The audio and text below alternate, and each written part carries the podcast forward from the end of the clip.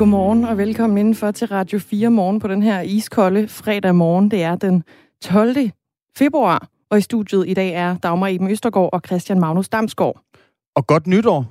Og godt nytår. Godt nytår, Dagmar. Det er jo øh, kinesisk nytår i dag. Det er det. Vi er, kineserne de er kommet ud af rottens år. Ja. Og dermed er det altså blevet metaloksens år. Metaloksen, intet mindre. Jeg opdaterer på det kinesiske nytår senere. Ja, det glæder jeg mig til. Cliffhanger. Øhm, rigsretssagen mod den øh, tidligere amerikanske præsident Donald Trump gik i aftes ind i dag 3. Og her der fortsatte demokraterne med at bygge videre på deres anklage om, at Trump gennem længere tid har opbildet sine tilhængere til den her famøse storm på kongressen, der altså fandt sted den 6. januar. Det lød blandt andet sådan her fra den demokratiske anklager Joe Neguse. Standing in the middle of that explosive situation, in that powder keg that he had created over the course of months, before a crowd filled with people that were poised for violence, at his signal, stod midt i en eksplosiv situation, og så smed Donald Trump en tændstik rettet mod denne bygning, altså Capitol Hill kongresbygning.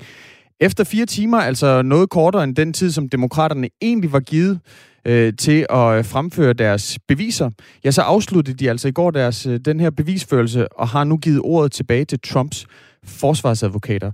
Vi øh, dykker ned i dag 3 Det gør vi i hvert øh, i rigsretten mod øh, Donald Trump, og det gør vi øh, klokken cirka kvart i syv med Anne Alling live fra USA. Vi skal også snakke om øh, piger, fordi Girl Support Girls, Be Yourself Girls og Piger og Problemer er altså tre af de største danske piger, pigegrupper på øh, Facebook, og de har hver især omkring øh, 60.000 medlemmer. Og her stiller piger hinanden spørgsmål af sådan ret varierende karakter, men selvom det altså er positivt, at man i de her grupper kan finde nogen at spejle sig i på tværs af landet, så er det ikke kun positivt, at pigerne bruger de her grupper til at spørge om alt mellem himmel og jord. Og hvad er det, der er problemet? Det taler vi med en ekspert om senere i den her time. Du kan, som altid, skrive ind. Ja, sms'en er åben. 1424. Start din besked med R4. God morgen og god fredag.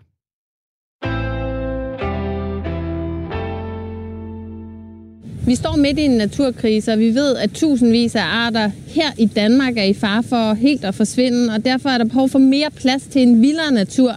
Sådan sagde Miljøminister Lea Wermelin tidligere på ugen i TV-avisen, og derfor så er regeringen sammen med SF, Radikale, Enhedslisten og Alternativet enige om, at Danmark skal have 15 nye naturnationalparker, hvor den vilde natur kan sættes fri. Det betyder sådan helt konkret, at store naturområder i Danmark skal hegnes ind, og så kommer der til at gå for eksempel øh, heste, køer, elge og vildsvin.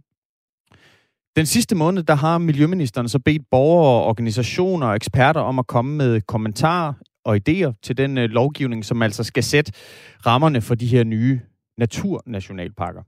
Og i dag, der er der sidste frist for at lade sin stemme høre. Ja, og der er altså rigtig mange, der råber op. Idrætsforeninger og friluftsfolk er nemlig bekymrede over, at vilde dyr de kan skræmme motionister og spejdere og børneinstitutioner væk fra naturen, og altså helt udelukke andre. hvis vi sætter heste derind, så os rytter, vi kan ikke være derinde.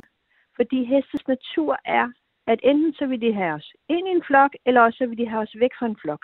Og hele den kamp, der vil blive ved, at vi kommer ridende. Nogle af os vil kunne klare det, nogle af os, der har reddet rigtig, rigtig mange år, men det, det vil begrænse, at, at dem, som ikke er så rutinerede, og det er jo så også børn, det kan også være handicappet, de kan ikke komme ind i skoven, fordi de er bange for det her, der skal ske.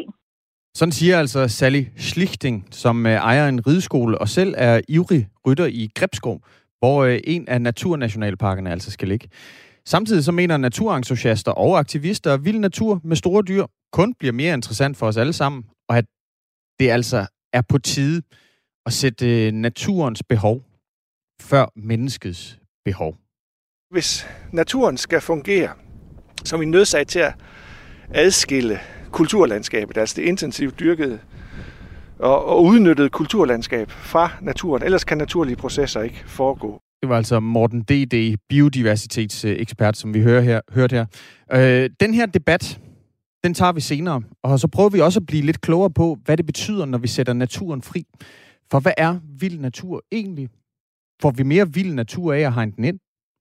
Og er der plads til os mennesker i den vilde natur? Og hvor vild er naturen egentlig, når den er menneskeskabt, og det jo er os, der har sat hegn om, og måske også udsat dyr i de indhegninger her. Det kan du altså høre meget mere om, når vi klokken halv syv taler med en af de danske forskere, der ved allermest om vild natur.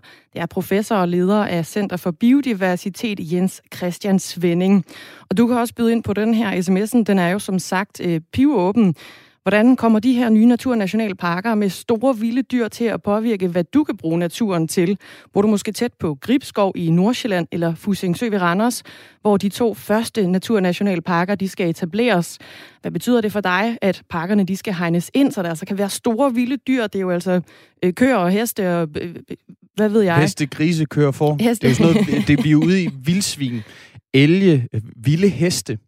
Øh, altså, det er jo det er den størrelsesorden, øh, vi snakker. Ja, så er du bekymret, eller er du begejstret? Det kan du skrive til os ind om på, øh, på sms'en på 1424, start med R4, et mellemrum, og så din øh, besked. Så skal vi altså også forbi en af de historier, som man hører sjældnere og sjældnere. Et, en anden stor dyreart. En anden stor dyreart. En kæmpestor faktisk. faktisk. Øh, en, der kan blive øh, over 10 meter lang. For, for to år siden, der skyllede en 11,5 meter lang val, nemlig op på stranden Sandy Key i Florida i USA. Og det sker jo en gang imellem. Det sker også herhjemme, øh, at der ender et, øh, et marsvin eller en, øh, en delfin i ny og næ øh, på vores strande. Og når det sker, så er man jo som udgangspunkt interesseret i at vide, altså hvorfor er den her val endt sin dage øh, på, en, på en dansk kyst. Øh, og det var man selvfølgelig også her eftersom man var, man, var, man var sådan rimelig sikker på, hvad det var for en val, der var skyllet op på kysten i Florida. At det var den her brydesval. Men det var det så bare ikke. En plot gen- twist. Det er lige præcis plot twist. Øhm, en genetisk analyse har nemlig vist, at det var en val af sin helt egen art. En, som man ikke havde set før. En øh, art, som nu er blevet døbt Rice's Whale. Jeg ved ikke, om man på dansk vil sige Rises Val. Navnet mm. det er så nyt, at der, der ikke findes en dansk version af det øh, og det er faktisk ikke engang blevet godkendt endnu. Lars Gård Olsen, godmorgen. Godmorgen. Du er kurator og teknisk chef på Den Blå Planet, og det er også dig, der har ansvaret for, for alle jeres dyr. Og så har du siden 1990 arbejdet for Danmarks Akvarium. Hvad ved vi om den øh, valart her? Jo, vi ved, at forskerne sådan set har vidst, at den var derude. De vidste, at der var en, man kaldte det en underart af brydesvalen, men øh, da der var så få af dem, har man haft svært ved at komme i kontakt med dem. Man har faktisk indsamlet 36 DNA-prøver for den her Rice Whale, den er i øvrigt opkaldt efter en amerikansk biolog, der hedder Dale Rice. Så man skal nok sige på dansk Rice Whale. Men, men øh, da der så drev et eksemplar i land, så fik man en, en gylden mulighed for både at, og, øh, sammenligne DNA, som man havde jo 36 prøver af, og så det morfologiske, altså hvordan den fysisk ser ud, om der er nogle fysiske forskelle for brydesvalen. Og da man undersøgte kraniet på, på valen, og specielt omkring blåsten, altså der, hvor de øh, lukker luft ud og trækker vejret ind, op på hovedet, der kunne man se, at der var nogle strukturelle forskelle i knoglerne. Og derfor har man så våget at identificere den som en ny art, men dog stadigvæk en art, man har kendt. Så man har troet, at det var en brydesval, men det var det så ikke. Kan du ikke prøve først lige at beskrive, hvordan en brydesval ser ud? Ja, en brydesval er en, en kæmpe stor val. Øh, og den forveksles tit med en finval, som jo minder lidt øh, om en blåval-agtig, hvis man kan se det billede for sig. I mindre størrelse. Det er en barde, det er, det er en bardeval. Og det vil sige, at det er en, der lever af at filtrere øh, store mængder af vand, som den skubber igennem sine barter, og derved siger føden fra. Og det gør den her rice også. Den lever så bare på en anden måde end brydesvalen, ved at den dykker ned og samler sin føde ind nede om, over foden. Øh, og så har den en uheldig vane med at sove lige under overfladen. Og det er derfor, der er mindre end 100 tilbage, mener man, fordi den er meget udsat for øh, kollisioner med skibe, fordi den ligger der lige under overfladen, og man kan faktisk ikke se den om natten i havet, og så kommer man sejlende og sejler ind i den. Så man mener, der er mindre end 100 tilbage, så man har altså fundet en ny art, der to sekunder efter, man har kendt en ny art, er blevet en truet art. Og det er jo, det er jo trist, at man finder nye arter, der er truet. Hvor, hvorfor bliver de ved med at sove lige under overfladen, hvis, øh, hvis de bliver påsejlet, og det, det er en decideret trussel for deres eksistens?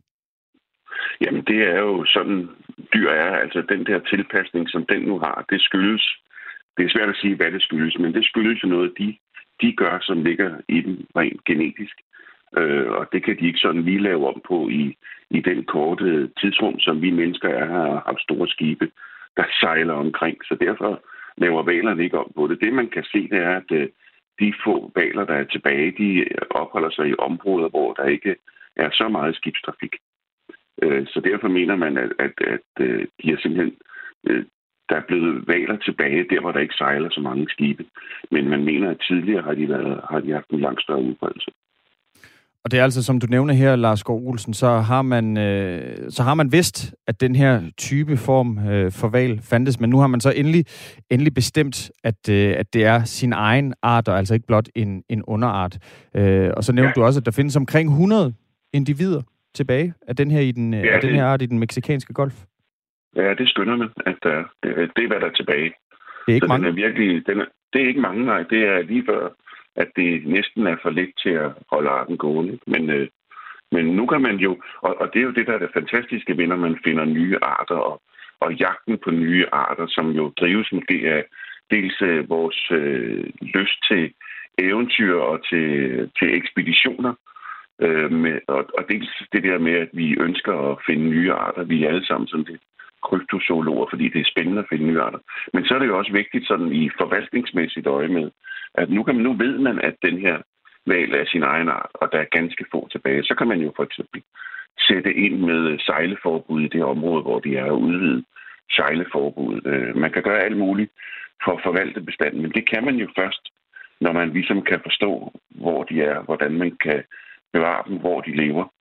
Og derfor er man nødt til at finde ud af, hvad for nogle arter har vi på denne her jord. Som, man, som nogen mener, at vi har måske 30 millioner arter, der går rundt på jorden sammen med os, af dyr og planter. Og øh, der er få millioner, der er beskrevet. Så... Og det betyder også, at man, man sådan set hvert, hvert år finder måske en, altså flere tusind, mange tusind, 10, mellem 10 og 20.000 nye arter, og det er forskellige dyr. Vi er helt nede på mikroskopisk dyr, svampe, bakterier. Men, men øh, man finder også større dyr, som, som denne her val, rice og så har man fundet næbvaler. Man, man finder i det hele taget mange dyr, og fælles for mange dyrene er jo, at de har været der hele tiden. Lokalbefolkningerne har oftest kendt til dem, men de er bare ikke beskrevet nu. Så hvor spektakulært er det her at finde en, en ny art val, når nu den, den minder jo ret meget, kan jeg også forstå, på, på mange, an, og mange ja, andre valer. Så falder vi ud? Du går ellers klart igennem her. Hallo? Kan Lars du høre Skov Olsen, er du med os? Hul. Nu tror jeg, der var hul igennem igen. Så var der hul igennem. Lars Skov Olsen, det virker jo som om, den her valg, den minder om, om mange andre valer. Man har endda troet, det var en brydesval i rigtig, rigtig mange år. Så hvor spektakulært er det, at man nu kan fastslå, at det her det sådan set er en anden valg? Undskyld, hvad sagde du? Jeg kunne ikke høre, hvad du sagde. Vi har lidt spændende knas på forbindelsen her. Lars Skov Olsen, er du med? Der sker et eller andet med forbindelsen. Jeg kan ikke høre noget. Nå, for det. Lars uh, Skov Olsen, du skal i hvert fald have tusind tak, fordi du var med. Vi blev da i hvert fald lidt klogere inden uh, forbindelsens røg. Altså Lars Skov Olsen, kurator på den blå planet, om uh, det her nye fund af en uh, valart, som man tidligere har troet var en brydesval, men som altså nu er sin egen art. Det er det jo sådan set hele tiden været, men nu har man genetisk fundet ud af, at det er det. Endelig fastslået. Klokken den er 19 minutter over 6. Du lytter til Radio 4 morgen med Dagmar Iben Østergaard og Christian Magnus Damsgaard. Godmorgen. I alt 13 personer de er blevet øh, fængslet i Danmark i en sag om øh, forsøg på terror. Først der blev syv personer sigtet og varetægtsfængslet for at have planlagt et eller flere terrorangreb eller medvirket til forsøg på øh, terrorangreb. Det oplyste PET i går. Og så blev yderligere seks personer fremstillet i grundlovsforhør i går eftermiddags ved retten i Holbæk med krav om øh, fængsling i, øh, i den her sag. Og de er altså alle seks nu blevet varetægtsfængslet. Det oplyser vagtchef Thomas Hartmann ved Midt- og Vestjyllands politi her til morgen. Vagtchefen han ønsker altså ikke at oplyse, hvor længe de er varetægtsfængslet, men henviser til, at der kommer en melding ud i løbet af fredag morgen. Øh, man forventer, at PET de holder pressemøde i den her sag i løbet af formiddagen. Og det er selvfølgelig også en, en sag, som vi følger her på Radio 4 morgen, og vi øh, forsøger at få en øh, kilde med senere på morgen, som altså kan, kan uddybe øh, den her sag for os. Hvad der er på spil, og hvad øh, er det helt konkret, øh, de her personer er mistænkt for? Ja, fordi det er altså ret begrænset, hvad politiet de har meldt ud om sagen her. Men vi ved, at fra lørdag til mandag, der gennemførte PET og Midt- og Vestjyllands politi, altså en større politiaktion på Sjælland, og de syv, der allerede sidder fængslet, de er sigtet for at have anskaffet sig ingredienser og komponenter til fremstilling af sprængstof og øh, våben, eller at have medvirket i hvert fald hertil. Og grundlovsforhørende i sagen, de har været holdt for dobbelt lukkede døre, og det betyder altså, at offentligheden ikke har kunne få at vide, hvad personerne de er sigtet for. Og så videre til en øh, historie, som vi også øh, er på af flere omgange denne morgen. Det er vi i hvert fald. Det skal handle om piger, og øh, hvilke problemer de kan snakke med hinanden om, eller små og store sager i hvert fald. Fordi uh, Be Yourself Girls, Girls Support Girls og Piger og Problemer, det er altså navnene på nogle af de Facebook-grupper, hvor tusindvis af piger og kvinder deler alt mellem himmel og jord. Forestil dig sådan lidt en venindesnak om kæresteproblemer. Det kan være tøjkriser og tandblejning, spørgsmål om børnepasning og øh, rigtig, rigtig meget mere. Den her snak, den er nu rykket online og foregår i de her grupper, hvor rigtig mange de kan følge med, og hvor der kommer flere medlemmer for hver dag. Jeg står eksempelvis her med et opslag i øh, Girls Support Girls, der altså har over 60.000 medlemmer, og der er en pige, der skriver, ikke for sarte sager, jeg er desværre meget selvskadende i øjeblikket og har nu krasset mine arme helt i smadre. Hvad skal jeg gøre? Det hænger i overalt og gør smadre ondt. Sidder der måske en sygeplejerske derude, som ved det? Tjek ikke kommentarerne, hvis du er sart. Andre opslag er mere uskyldige, og så kan de handle om, hvad man skal give sin kæreste i for eksempel valentins gave, eller hvad en nyindkøbt støvsuger skal hedde, eller i hvilken rækkefølge man, øh, man tager tøj på. Så det spænder altså ganske vidt de her forskellige ting, pigerne de snakker om på grupperne. Nu kan vi sige godmorgen til dig, Pernille Tranberg. Godmorgen. Dataetisk rådgiver og medstifter af Tænkehandletanken Data Ethics. Derudover så underviser du også skoleelever og lærere i datasikkerhed. Og du er altså kritisk over for de her øh, pigergrupper, som jeg lige har, har ridset lidt, lidt op af, hvad handler om. Hvordan kan det være, du er det? Jamen, det er altså først og fremmest fordi, at de bruger Facebook til at debattere det her. Og så er de inde i et øh, helt uprofessionelt område, hvor der tydeligvis er nogen, der har brug for hjælp, og der ikke er nogen fagpersoner. Altså, det er jo ikke nok, man bare taler med andre amatører eller andre syge om sine problemer. Øh, nogen skal også have hjælp, professionel hjælp, og det får de ikke på en plat- platform som Facebook, hvor man selv har startet en eller anden gruppe og diskuterer. Men det er så først og fremmest på grund af, at man bruger Facebook, og det er jo fordi, at alt, hvad man laver derinde, det bliver jo gemt. Øh, det er jo en databaseret virksomhed, 100% databaseret virksomhed. Og der er helt sikkert nogle af de her piger, der fortryder senere, at nu ligger der øh, meget detaljerede oplysninger om ting i deres liv, som de måske gerne vil glemme om fem år, fordi de er kommet videre i deres liv. Ja, og der er så flere grupper, hvor piger og kvinder de mødes digitalt jo her på Facebook, som du også nævner. De store, de hedder Be Yourself Girls, Girl Support Girls og Piger Problemer. De har altså hver især omkring 60.000 medlemmer, de her fællesskaber. Og de opstår netop, fordi vi på sociale medier kan finde andre, der kender til den situation, man selv står i. Det siger øh, Maj Hedegaard Heiselberg, der er antropolog og postdoc ved Kultur- og Sprogmødestudier på Roskilde Universitet. Der sidder rigtig mange mennesker, som har savnet andre i lignende situation, som hun selv har tale med. Hvordan er det at have, øh, hvad ved jeg, kroniske smerter? Øh, det er ikke sikkert, at man lige kan snakke med sin søster eller sin veninde om det, for det har de måske ikke. Men så er der helt sikkert en masse mennesker inde på Instagram eller Facebook, som har de samme oplevelser, og som man kan dele sine erfaringer med. Og det er der et kæmpe behov for. Ja, der er jo altså tydeligvis et, øh, et behov for de her grupper, som Maja Hedegaard Heiselberg siger. Og vi har fået en sms, der spørger, om vi taler om piger eller om voksne. Og det er altså begge dele. Det er både piger, og det er også voksne, der, øh, der bruger de her, øh, de her grupper. Øh, Pernille Tranberg, er det ikke en, en lille pris at give sine data til en tech-gigant, når man kan få så meget ud af at dele oplevelserne i, i altså sine egne private oplevelser i de her grupper og få noget hjælp? Det tror jeg ikke, det er for dem, der senere fortryder det. Øh, og det, det, det, det, man kan sige, der er sket her, det er jo, at patientforeninger har fejlet groft. Ikke? Altså, hvis du for eksempel har cancer, kræft, så ved jeg, at kræftens bekæmpelse har sådan en debatforer, hvor man kan møde hinanden, fordi det er sindssygt vigtigt. Det er fuldkommen enig i. Det skal man selvfølgelig have nogen at debattere med. Men det skal foregå på en platform, hvor man er beskyttet, og ens data ikke bliver misbrugt. Og så skal det også helst foregå et sted, hvor man har adgang til noget professionel hjælp, som det her eksempel, jeg lige har talt om her. Det er jo helt grufuldt, at hun tror måske en eller anden anden pige, der, der sker sig selv, kan hjælpe hende frem til en professionel.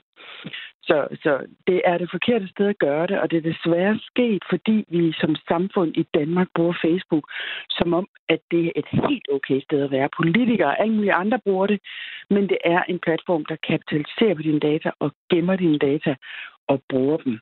Både til fordel for dig, men sørger også til ulempe for dig. Og så noget som det her, det er ekstremt privat, øhm, som de fleste ikke ønsker skal blive brugt senere. Man kunne også sige, hvis alternativet var, at de her piger og kvinder ikke havde noget sted at gå hen. Ja, det vil selvfølgelig være noget. Så, så kan man sige, så er det, det, så, så er det den eneste udvej. Men nu er det sådan, det ikke er den eneste udvej. Der er masser af patientforeninger, masser af muligheder for at etablere debat, som er privat og i dansk øje med. Hvorfor skal danske piger sidde og diskutere det her? Altså, det foregår på dansk formoder, er, ikke? Jo. jo. Ja, hvorfor skal vi sidde og øh, diskutere det her på en platform, der bor i skattely, som overhovedet ikke deltager øh, i noget om Dan- omkring Danmark? Øh, vi kan jo lige så godt bruge en platform, øh, en, en patientforening i Danmark for eksempel, ikke? som kunne etablere det her. Men det er jo en anden debat, hvorvidt, øh, hvorvidt en øh, platform er i skattely eller ej. Her der taler vi om, om piger, som deler nogle problemer og måske får noget feedback og, og noget altså hjælp. Ja, måske. Altså for, altså, for piger, som måske ikke ville søge hjælp et andet sted. Jeg tænker, at den der del med at lægge skattely og sådan noget, det er lidt en anden. Ja, det har du fuldkommen ret i. Men det er jo, fordi vi bruger Facebook, som om det er en helt okay platform, og det er derfor, pigerne bruger det. Hvis vi lige vidste, at hvad data blev brugt til, så ville de måske overveje i hvert fald at bruge et andet navn og prøve at beskytte sig selv bedre. Fordi det er ekstremt følsomme data. Og der er ikke noget som helst professionel overvågning herinde. Hvis det, altså det ved jeg, der er i andre Facebook-grupper. Omkring corona sidder der nogle læger og sådan noget. Ikke? Hvis der var professionel overvågning over dem her, så ville det i hvert fald være et skridt bedre. Men det er stadigvæk en forkert platform at bruge til sådan noget følsom, følsom debat. Nogle af opslagene de er jo ret uskyldige og lyder, hej piger, hvor gamle var I, da I startede på HF? Og der kan også være opslag som det her, hvor en pige skriver om noget udslet, hvor hun skriver, at hun er vågnet op i morges med det her udslet på begge mine lår, på mine hofter og på min ryg, og det sidder lige oven i alle mine strækmærker og klør helt vildt skriver pigen her, og min mor mener, at det kan være loppebid, men da vi ikke har dyr der, hvor jeg bor, så tror jeg virkelig ikke, at det er det. Nogen, der kan hjælpe. Og så er der et billede af, af det øverste af låret, som vi så udsletter omkring sådan en trusekanten. For eksempel sådan nogle opslag her. Hvad, hvad er de umiddelbare problemer i at lave sådan nogle her relativt harmløse opslag?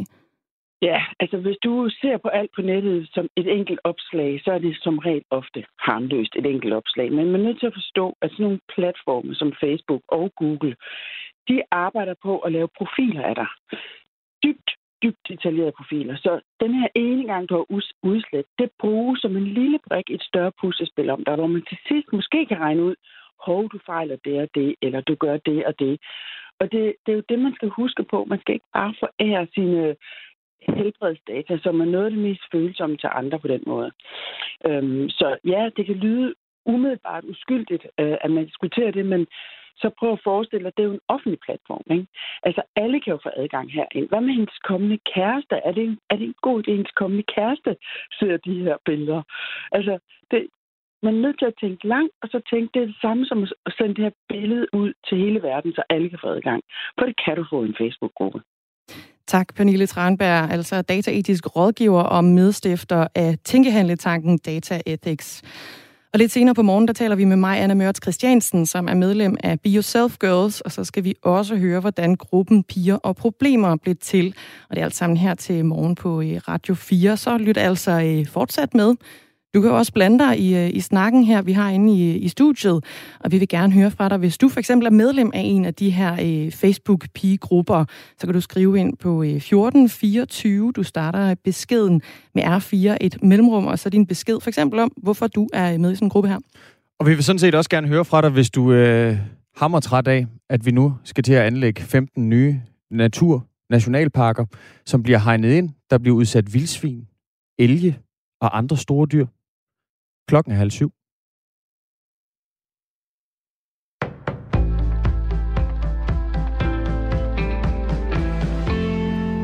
Københavns Universitet har udviklet en vaccine mod coronavirus, og i den her måned ventes den at blive testet på mennesker, skriver Kristeligt Dagblad. En række vaccineforskere siger til avisen, at den kan være et stærkt bud på et effektivt våben mod corona. Ali Salanti, der er professor på Institut for Immunologi og Mikrobiologi på Københavns Universitet, har høje forventninger. Jeg forventer, at vores vaccine vil aktivere en stærk respons fra immunforsvaret og også virke markant bedre end mange andre mod nye virusvarianter, siger Ali Salanti til avisen. Om tre måneder vil universitetet have et godt billede af, om virkeligheden lever op til forventningerne, siger Ali Salanti. Dyre smøger og røgfri skoletid og en række andre rygerindgreb har haft den ønskede effekt. På tre år er andelen af 18-19-årige, der ryger dagligt, faldet fra 12 til 6 procent. Det viser nye tal fra Kræftens Bekæmpelse og Trykfondens tilbagevendende undersøgelse Røgfri Fremtid. Tendensen for de 14-17-årige er den samme. Ifølge tal fra dagligvarehandlen DK, så faldt salget af cigaretter i danske butikker i 2020 markant fra året før. Coop solgte 20 procent færre cigaretter i 2020 end i 2019, og Selling Group solgte 10 procent mindre. Og faldet i salget skyldes, at flere parter har stået sammen om at få forbruget ned, det siger Mette Lolk Hanak, der er forebyggelseschef i kræftens bekæmpelse ligesom vi i coronatiden øh, står sammen, så har der faktisk været øh, en, øh, en oplevelse af, at både politikere, organisationer, sundhedsfagfolk har stået sammen omkring det her. Nu skal vi have bandet den her rygeprævalens for unge ned, og det kan vi heldigvis se har effekt. Sådan lyder det altså fra Mette Lolk Hanak. Hun fremhæver, at røgfri skoletid, røgfrit idrætsliv og tobak tobak gemte væk under butikskasserne har lagt låg på de unges røgskyer. Sidste forår satte politikerne også prisen på en pakke cigaretter op til 55 kroner, og i december 2020 vedtog et bredt politisk flertal en national handleplan mod børn og unges rygning. Den gør blandt andet røgfri skoletid og tobak under disken obligatorisk fremover. Vi skal ikke hvile på laverbærene. Øh, det er rigtig vigtigt, at vi holder fokus på det her, og ambitionen fra, fra vores side i Røgfri Fremtid og øh, partnerskabet er jo, at vi, at vi ikke har nogen børn og unge, der ryger i 2030 overhovedet. Sammen med Trykfonden startede kræftens bekæmpelse i 2017 det partnerskab, som hedder Røgfri Fremtid. En person er testet positiv for den sydafrikanske variant B1351 efter hjemrejse til Danmark fra de forenede arabiske emirater. Det oplyser sundhedsminister Magnus Heunicke på Twitter. Det betyder, at der nu er fundet otte tilfælde af den variant i Danmark. Sundhedsministeren oplyser, at der er to nære kontakter til den smittede, og de er alle i isolation. Den sydafrikanske variant har sammen med en britisk variant af coronavirus givet anledning til bekymring hos myndighederne.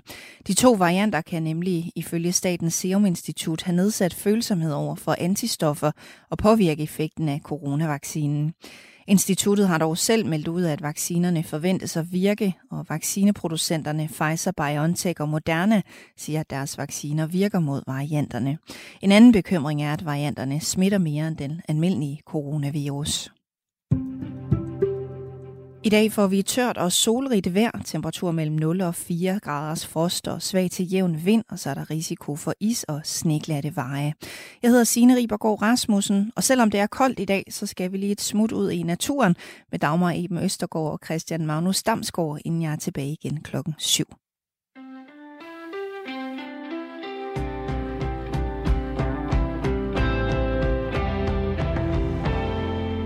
Ah, nu foregriber du lidt øh, begivenhedernes gang. vi skal lige et smut til USA, inden vi tager naturen.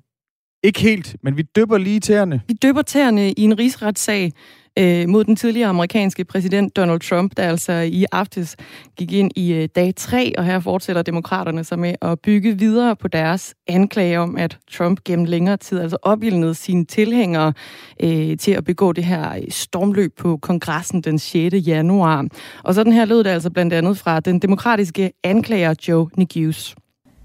standing in the middle of that explosive situation, in that powder keg that he had created over the course of months, before a crowd filled with people that were poised for violence, at his signal, he struck a match and he aimed it straight at this building. Ja, her siger Joni Gius altså, at øh, Donald Trump, han, øh, han tændte en tændstik, og så kastede han den lige ind i øh, den her bygning, som altså er Capitol Hill, der hvor kongressen ligger i, øh, i USA. Og efter fire timer, altså noget kortere end øh, den tid, demokraterne de egentlig var, øh, var givet, så afsluttede demokraterne i går deres bevisfremførelse, og så har de nu givet ordet tilbage til Trumps forsvarsadvokater. Lige på den anden side af en lille smule natur, så samler vi op på det her, og det gør vi sammen med Anne Alling. I studiet her til morgen på Radio 4 Morgen, der er Dagmar Eben Østergaard og jeg, Christian Magnus Damsgaard. Velkommen til. De næste fire år, der bliver store naturarealer rundt om i Danmark indhegnet, så vilde dyr og vild natur kan sættes fri. Det sker, fordi regeringen og støttepartierne lige før årsskiftet aftalte at lave 15 naturnationalparker. Og startskuddet det er gået. De to første parker de skal ligge, ligge i øh, Gribskov i Nordsjælland og Fussingø vest for Randers. Og netop nu, der diskuterer politikere, eksperter, aktivister, idræts- og friluftsfolk, hvordan de her parker sådan helt præcis skal se ud. For netop i dag, der er det altså sidste chance, hvis man har øh, noget at lade regeringen og myndighederne høre. Det er sidste chance for at komme med kommentarer og indspark til Miljøminister Lea Wermelin til den lov, som skal sætte rammerne for den vilde natur i nationalparkerne. Jens Christian Svending, godmorgen. Godmorgen. Professor ved Aarhus Universitet og leder af Center for Biodiversitetsdynamik. Hvorfor har vi overhovedet brug for mere vild natur i Danmark? Jamen det har vi, fordi vi har en global og national biodiversitetskrise, og i Danmark er det omkring øh, omkring 20 procent af arterne, der er truet med uddøen, og vi ser generelt en tilbagegang af biodiversiteten i Danmark. Hvad vil øh, den negative konsekvens være, hvis øh, der uddøde flere arter? Jamen, det vil være, at vi får en meget fattigere verden at leve i. Det er jo det, er jo det at, at vores verden er rig på liv, der gør jorden et uh, fantastisk sted at leve. Og hvad, hvad vil konsekvensen af det være? Altså, er det Jamen, mere sådan åndeligt fattigt, at der ikke er så mange arter at se på, når man går i naturen, eller hvordan øh, skal man forstå det? Jamen, det er det da i høj grad. Det, var, det, det, altså, du kan spørge dig selv, hvorfor vil vi have løver i verden? Hvorfor vil vi have gorillaer i verden? Hvorfor vil vi have, at der er 16.000 træer i Amazonas? Det, de har økologisk betydning, træerne for eksempel i Amazonas, men vi behøver jo ikke alle 16.000 for at overleve, men det vil være en meget fattigere verden, hvis vi nu kun havde 100 for eksempel. Mm. Men, men, men altså, nu, nu nævnte du for eksempel løver. Altså, spiller løver en, en stor rolle i sådan det her biodiversitetsøkosystem? Ja, der hvor de findes, gør de, men de er udryddet de fleste steder, så, så, så den effekt er jo ikke der. Men der hvor de findes, er de store dyr øh, super vigtige for, hvordan økosystemerne fungerer, ja. Hmm. Nu er der jo kommet, øh, nu er det jo sidste dag i dag, hvor man kan øh, indgive sine øh, indsigelser, hvis man har noget at lade øh, regeringen høre i forbindelse med oprettelsen af de her naturnationalparker. Øh, hvad ser du som det, det største plus ved, at man har vedtaget øh, de her 15 nationalparker? Jamen det største plus er, at man begynder at prioritere store arealer i Danmark til natur. Vi har meget lidt øh, areal i Danmark, der overhovedet er prioriteret til natur, så derfor så det, det er det allerstørste problem for, for biodiversiteten i Danmark, det er, at der er så lidt areal, som, hvor naturen får spillerum, og det er det, man vil give med de her naturnationalparker. Øh, så det er enormt vigtigt. Naturen den skal altså have plads til at være natur, og det skal de her 15 nye nationalparker altså være med til at sikre. Det blev regeringen sammen med Radikale Venstre, SF, Enhedslisten og Alternativet enige om i december sidste år. I januar, der kom partierne så med et nyt lovforslag om, at Danmarks kommende naturnationalparker, altså et forslag, som er i høring netop nu, øh, og som man kan komme med kommentar til. Altså for sidste, det, i dag det er sidste dag, at man kan komme med kommentar til det. Og der er blandt andet et forslag, som lyder, at store områder af natur skal hegnes ind, så vilde dyr kan græsse der. Øh, hvordan får vi mere vild natur af at hegne den ind? Jamen, det lyder lidt paradoxalt, men men en stor del af den danske, de danske arter, de er afhængige af, hvad skal man sige, lys, lysåben natur, for eksempel skovenge, skovkanter øh, og den slags ting. Og det får du kun, hvis du har store græsser i naturen. Og alt, altså, også i den, i den nuværende naturforvaltning i Danmark, så er, er store græsser og græsning helt centralt for at opretholde biodiversiteten. Og, det, og vi er nødt til at have de funktioner ude i, i de her naturnationalparker, ellers så kommer vi til at miste en masse biodiversitet. Mm. Hvorfor, hvorfor er græsning så vigtigt? Jamen, det er det, fordi at de store dyr, øh, de, øh, de, hvad skal man sige, de giver modspil til de højt voksende buske og træer, og på den måde så, så, så, så, så det, det samspil mellem de store dyr og, og træer og buske, det giver et varieret landskab med både skyggede steder og åbne steder og overgangszoner osv., og, og det, det til sammen er det, som der skal til, hvis alle vores arter de skal kunne klare sig. Mm. Der bliver blandt andet talt om, at man skal udsætte elge og, og vildsvin og, og heste i de områder her. Øhm, den græsning, du taler om her, Jens Christian Svending, var det ikke noget, som øh, altså, dyr, vi allerede har i naturen, ville kunne klare? Altså rådyr øh, og andet øh, dårvildt? Nej, det er det faktisk ikke, fordi rådyr, de er, som er det mest almindelige hjort, vi har, det er sådan en meget, hvad hedder det, kredsen art, der går og nipper blade fra, fra træer og buske, den græsser ikke decideret for eksempel, så den har slet ikke den samme effekt. Og man skal huske, at de her for eksempel heste og, og køer for den sags skyld, og elge, de er faktisk en naturlig del af vores natur. Hvis der ikke hvis vi ikke havde fjernet dem fra vores natur, så ville de være derude i stor stil. Og derfor så er det også en af grundene til, at mange af vores andre arter, de på en eller anden måde er afhængige af, at de her store græsser er der. Det er fordi, det har de været i al den tid, som vores arter har udviklet sig. Jens Christian Svending, professor ved Aarhus Universitet, altså leder af Center for Biodiversitetsdynamik. Det er jo øh, sidste chance i dag for at komme med kommentarer og indspark til Miljøministeren til den her lov, som altså skal sætte rammerne for den vilde natur i naturnationalparkerne. Har du nogle kommentarer og indspark? Jamen, altså, det, det vigtigste, det er, synes jeg, at, at man holder fast i, at de her naturnationalparker, der skal man virkelig prioritere at det er naturen, der skal have, der skal have hovedformålet der. Fordi ellers så har vi allerede alle mulige andre, hvad skal man sige, arealer, som vi tit tænker på som natur, almindelige skovområder, de, alm- de almindelige nationalparker, hvor alle mulige andre ting bliver prioriteret. Og det er altså ikke nok, hvis det er, at vi vil imødegå biodiversitetskrisen. Så er vi nødt til at have områder, hvor det virkelig er naturen, der får forret. Så det er meget vigtigt, at det bliver vedblivende at blive prioriteret her. Der skal altså etableres øh, 15 nye nationalparker, og 13 af dem har man altså fortsat ikke besluttet, hvor skal ligge nu. Der er en øh, lytter, der har skrevet ind, øh, Kenneth, han spørger, vil det ikke være bedre med færre, men større parker? Kan du svare på det, Jens Christian Svending? Ja, det kan jeg godt prøve på. Det, det, det, det er sådan set svært at sige. Det ville være dejligt at få nogen, der var endnu større, faktisk. Øh, men, men det er jo også, vi har forskellige arter rundt omkring i landet, så der er også en god mening i at få dem spredt ud. Så, så jeg synes egentlig, det er et godt bud at starte med. Det er jo slet ikke, man vil ikke være hjemme her. Det her det er kun en begyndelse, hvis vi vil imødegå biodiversitetskrisen. Men at få nogle store naturområder, som de her naturnationalparker, strategisk lagt rundt i landet, hvor vi har den troede biodiversitet, det er et godt sted at starte. Er du, er du sikker på, at den her måde, hvorpå man ligesom indhegner vild natur med, med store dyr, at det er den bedste måde at fremme natur og biodiversiteten på? Eller kunne man have gjort noget andet, som ville have været bedre? Jamen, man er nødt til at få, og, og, man er nødt til at have de her store græsser ude i naturen, hvis det skal fungere ordentligt, fordi de hører faktisk til dig. Og det er selvfølgelig selvmodsigende med hegn, men, du skal, men man skal tænke på, at meget ofte her, så kan det nøjes et lille trådhegn, som vi alligevel er vant til ude i landskabet til at holde styr på, hvor køerne og hesten er. Og det er akkurat det samme her. Hvis du ikke har hegnet, så kan du ikke have dyrene, fordi så løber de ud på vejene eller ud på markerne.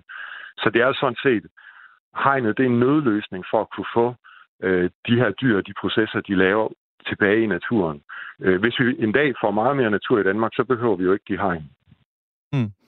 Nu talte vi jo også om, at der, der øh, er på bordet, at der også skal udsættes øh, vildsvin og elge i de, øh, i de parker her.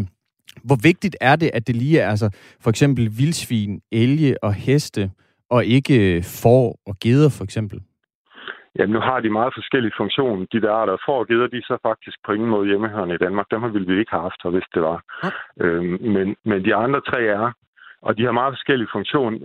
Altså, man kalder alien for Nordens giraf, fordi den er jo meget høj, og den går og græsser, eller på de sådan relativt høje buske og træer. Det er den, og det er det, ligesom det, den laver. Det er der ikke nogen af de andre, der gør.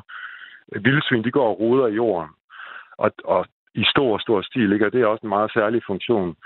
Øh, og, og dem kan man sige, dem, dem behøver man jo ikke at hegne, for de lever jo fint øh, rundt i det brede landskab sydpå i Europa og i Sverige. Der er for eksempel op mod 10.000 vildsvin inden for Berlins bygrænser. Men der har vi jo så et problem i forhold til landbruget, så det er jo derfor, at man ikke kan få lov at have dem frit i landskabet. Øhm, og heste, dem, de hører virkelig til i vores natur. Vi har haft heste i 100.000 vis af år. De er græsser, og de er gode til at spise grove græsser, som ellers udkonkurrerer mange af de andre arter på, på engene, for eksempel.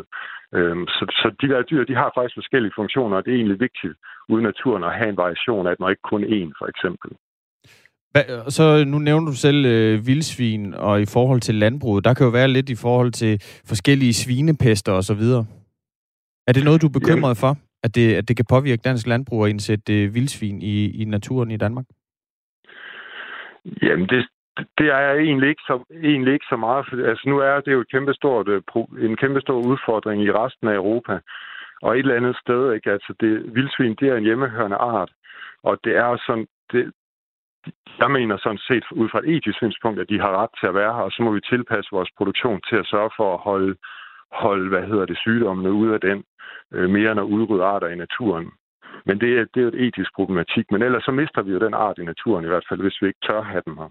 Men det er jo mere en, øh, en etisk problematik end en biodiversitetsmæssig. Ja, både og, for det er jo en etisk problematik, hvad man synes, øh, om man synes, de har ret til at være her. Men vildsvin, de har en særlig funktion, som jeg forklarede før, med at, med at rode i jorden. Og på den måde, så er de helt sikkert en økologisk vigtig art. Øhm, så, så på den måde, så, så, så kan det godt betyde noget negativt for andre arter, at vi fjerner dem fra systemet. Jens Christian Svending, tak fordi du var med. Velkommen. Altså professor ved Institut for Biologi ved Aarhus Universitet. Ja, i næste time, der skal vi med ud til et af de få steder i Danmark, hvor naturen allerede har fået frit spil, for altså at undersøge, hvad det betyder i praksis, når vi mennesker pludselig skal tilpasse vores adfærd til den vilde natur med store vilde dyr. Nu kommer der en hest her, og den vil meget gerne forbi, fordi den er tørstig. Og så er det, vi gør herude. Det er bare det, man skal lære. Det er selvfølgelig går vi til siden, fordi det her, det er jo dyrenes sted, kan man sige. Det er ikke her, vi skal komme og sige, om den må lige flytte sig. Og klokken halv ni, der tager vi debatten om, hvem der har patent på den vilde natur og ret til at bruge den. Det her på Radio 4 morgen i studiet af Dagmar Eben Østergaard og Christian Magnus Damsgaard.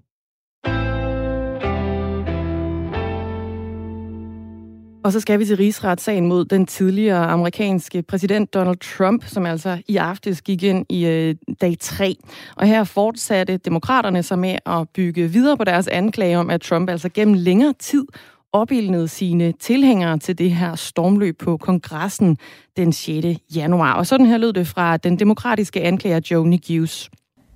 Standing in the middle of that explosive situation, in that powder keg that he had created over the course of months, before a crowd filled with people that were poised for violence, at his signal, he struck a match and he aimed it straight at this building. Det var altså en meget, øh, der er fyldt med patos her fra demokraten, eller den demokratiske anklager, Joni Gius, hvor han, øh, altså det han siger, det er jo bare, at, at det var en krudtøn, som Donald Trump, han smed en tændstik direkte ind i og rettede den mod denne bygning, altså Capitol Hill. Ja, og efter fire timer, altså noget kortere tid end øh, den tid, demokraterne egentlig var givet, så afsluttede demokraterne i går deres bevisfremførelse og har nu givet ordet tilbage til Trumps forsvarsadvokater. Godmorgen, Anne Alling, journalist i USA. Godmorgen. Godmorgen. Demokraterne de sluttede altså deres præsentation i går. Hvad var deres sidste ord til de republikanske senatorer? Det var øh, den demokratiske anklagers leder, øh, Jamie Raskin, der, der startede det hele og også sluttede i går. Og det gjorde han med en besked om, at, at det amerikanske demokrati, at demokratiet i det hele taget, det er skrøbeligt, øh, og at man ikke bare kan ignorere, når sådan nogle tyranner og bøller, de forsøger at komme øh, og ødelægge det. For det, som, som ligesom er, der er blevet lagt op til, både af Trumps forsvarsadvokater, øh, men altså også republikanere i det hele taget, det er, at Trump han jo ikke længere er præsident, og at der derfor ligesom ikke rigtig er nogen sag. Men det var altså det, demokraterne virkelig prøvede at, at bevise her til sidst, at, at selvom han Trump ikke længere er præsident, altså så er faren ikke over endnu.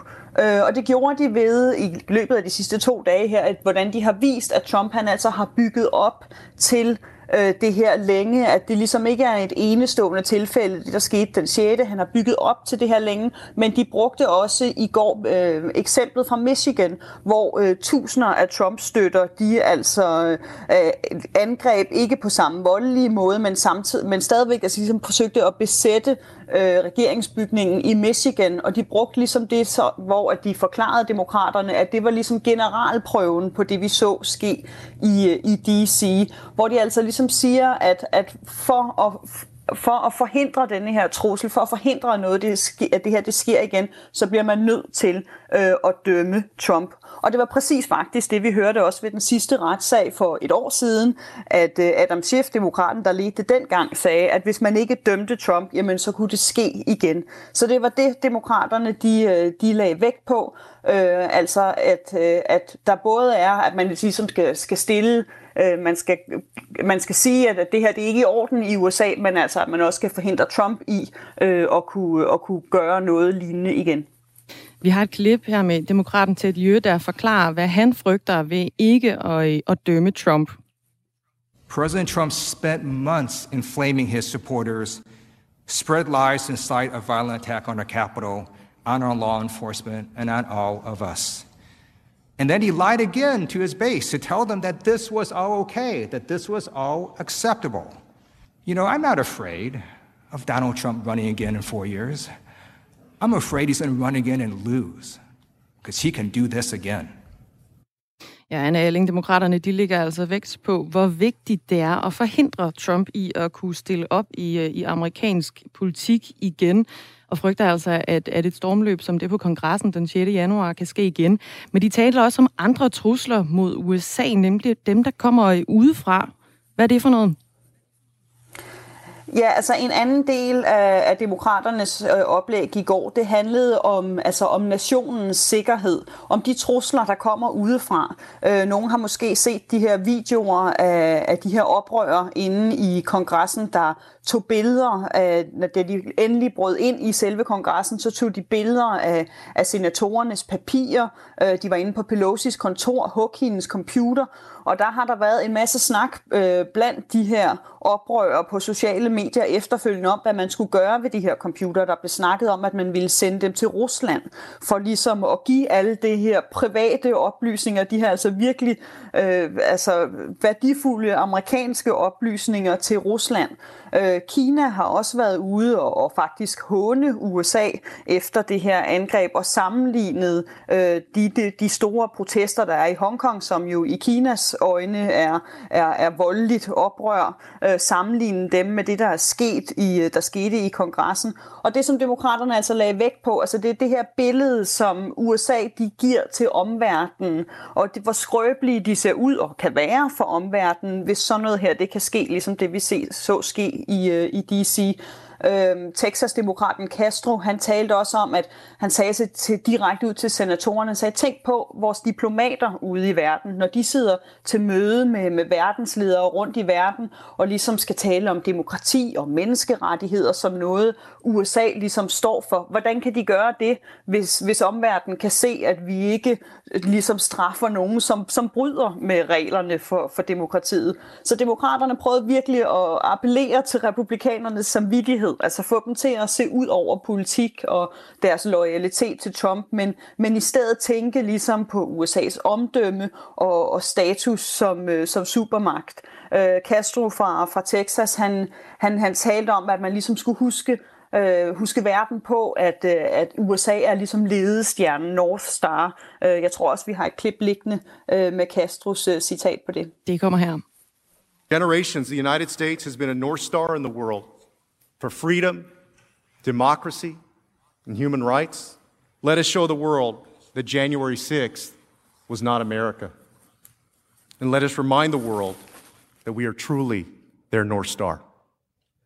Det er altså demokraten Joaquin Castro, som forsøger at få republikanerne til at se ud over de, øh, de politiske linjer. Og det er jo altså helt op på de sådan øh, patos-navlerne, det her. Altså, øh, det virker meget som om, at demokraterne slår på, at man skal passe på, man skal værne om, øh, om demokratiet, og det her det var et anslag mod demokratiet, men hvor er beviserne egentlig for, at det er Trump, der for eksempel har anstiftet stormløbet på kongressen den 6. januar?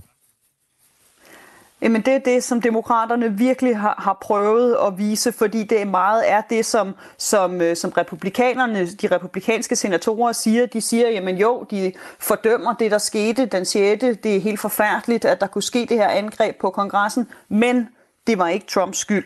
Og det er det, som demokraterne altså virkelig har brugt lang tid på, blandt andet ved at vise Trumps utallige tweets, øh, hvor han altså direkte inviterer sine støtter til at komme til DC, siger, det bliver vildt, og, og siger, at de skal komme og kæmpe for deres land. Og så selvfølgelig Trumps tale foran det hvide hus den 6., hvor han sagde, at de skulle kæmpe, fordi ellers så ville de ikke længere have noget land. Øhm, og, og, og så har de vist mange tweets for, hvordan altså Trump han ligesom støtter, øh, støtter vold. Øh, blandt andet viste de i går øh, en citater fra en, der hedder en, øh, en mand, som er leder for en gruppe, der hedder Cowboys for Trump, som sagde, at en, som havde sagt til sådan en, en tale, han holdt, at en god demokrat var en død demokrat. Øh, en video, som Trump retweetede. Øh, så på den måde, der har demokraterne ligesom prøvet at bevise, at, at Trump opildnet til, at de skulle komme til DC, og at Trump godt vidste, at det ville gå voldeligt for sig, hvis de kom til DC, og han ligesom også opildnet til denne her vold. Øhm, og det er så det, som, øh, som vi skal se i morgen, når, når, når Trumps forsvarsadvokater kommer på banen, om de ligesom kan, kan modbevise. Ja, og hvad, hvad er det, vi kan forvente af, af Trumps forsvarsadvokater, når de går på talerstolen her i dag, fredag dansk tid i hvert fald? Altså, vi kan først og fremmest forvente, at det bliver kort. Øh, demokraterne, de brugte jo to dage, godt nok lidt under de 16 timer, de var blevet givet, men øh, jeg tror, det er alligevel nået op på 12 timers bevisfremførelse. Øh, Trumps, øh, Trumps øh, forsvarsadvokater, de har sagt, at de maks skal bruge fire timer, øh, og de, øh, man regner altså med, at de øh, ligesom modsat demokraterne skruer ned for patos, og øh, i stedet for altså taler proces, det, som man forventer, de igen vil sige, det er, at øh, rigsretssagen strider simpelthen er forfatningsstridig, fordi Trump han ikke længere er, er præsident. Og det var lige præcis det, som man stemte om i tirsdags, da hele det her startede, hvor at man, der var flertal for, at det her det ikke var i strid med forfatningen. Men det regner man altså med, at forsvarsadvokaterne alligevel ligesom vil slå på, at det er i morgen. Og så forventer man også, at de vil tale om, at det her øh, at det ligesom strider med ytringsfriheden, at øh, Trump han har lov til at, at sige, hvad han vil, og altså at der ikke er denne her forbindelse med, hvad Trump siger, og så med, hvad den her menneskemængde de gør. Og til sidst så regner man også med, at øh, forsvarsadvokaterne vil tale om, at at rigsretssagen er dårlig for USA, at den skaber splid, øh, og altså at de vil, ligesom vil, øh, vil være modstandere af hele det her argument, som demokraterne prøver at komme med, at det vil være dårligt for landet ikke øh, at dømme, ikke at dømme Trump. Og så det var også nogle af de ting, altså lige præcis, eller faktisk lige præcis alle de tre ting, som demokraterne de forsøgte at modargumentere på forhånd, kan man sige, da de, da de sluttede i går. Øh, både at sige, at, øh, at ytringsfriheden altså ikke øh, kan bruges som argument her, fordi at Trump han godt var klar over, at, at det her det ville føre til voldelige handlinger, og at han ligefrem opfordrede til de her voldelige handlinger. Det bliver i hvert fald nogle hektiske dage, kunne man forestille sig, de næste dage i øh, rigsretssagen mod øh, Trump, som vi selvfølgelig følger til dørs her på, øh, på Radio 4. Og det gør vi naturligvis sammen med dig, Anne Alling, journalist i øh, USA. Tak fordi du var med her til morgen. Velkommen. Om øh, halvandet minuts penge, der er der nyheder. Jeg vil gerne lige nå at dvæle lidt ved noget, som du øh, stensikkert kommer til at lægge mærke til, hvis du skal uden for din dør i dag. Det er koldt. Mega. Det er rigtig koldt. Altså, jeg sad lige, øh, lige og så sådan et øh, vejrkort over Danmark. Minus 20 grader i Nej. Horsens. Minus 20 grader. Og det er, det er altså den laveste temperatur, der er målt siden 2012. Det oplyser DMI i dag. Øhm, vi skal helt tilbage. Vi skal helt tilbage til februar 2012 for at finde en tilsvarende lav temperatur. Dengang der var det altså i, i Odense. Og det, så det bliver altså en øh, kold, men solrig fredag, hvor temperaturen kommer til at ligge mellem øh, 4 graders frost og, og frysepunktet. Jeg kunne også se øh, her til klokken 6 i morges, der var der minus 8 grader i København, og minus 18 grader i Odense, og minus 14 wow. i Aarhus. Så øh, det er altså ikke øh, din hud, der er noget galt med. Det er koldt. Det er bare vejret, den er galt med, hvad jeg lige vil sige. Det var virkelig koldt også, da vi mødte ind i dag. Mine fingre, de, var, øh, de sad knap fast på hænderne. Altså, det var Okay. ekstremt. De sidder der trods alt De endnu. sidder der, de er kommet tilbage igen efter en varm kop kaffe, ikke? Vi har fået en del sms'er på det her med øh, naturnationalparker. Men øh, lad os tage dem på den anden side af nyhederne, der kommer nu med Sine Ribergaard Rasmussen. Klokken den er nemlig blevet øh, syv.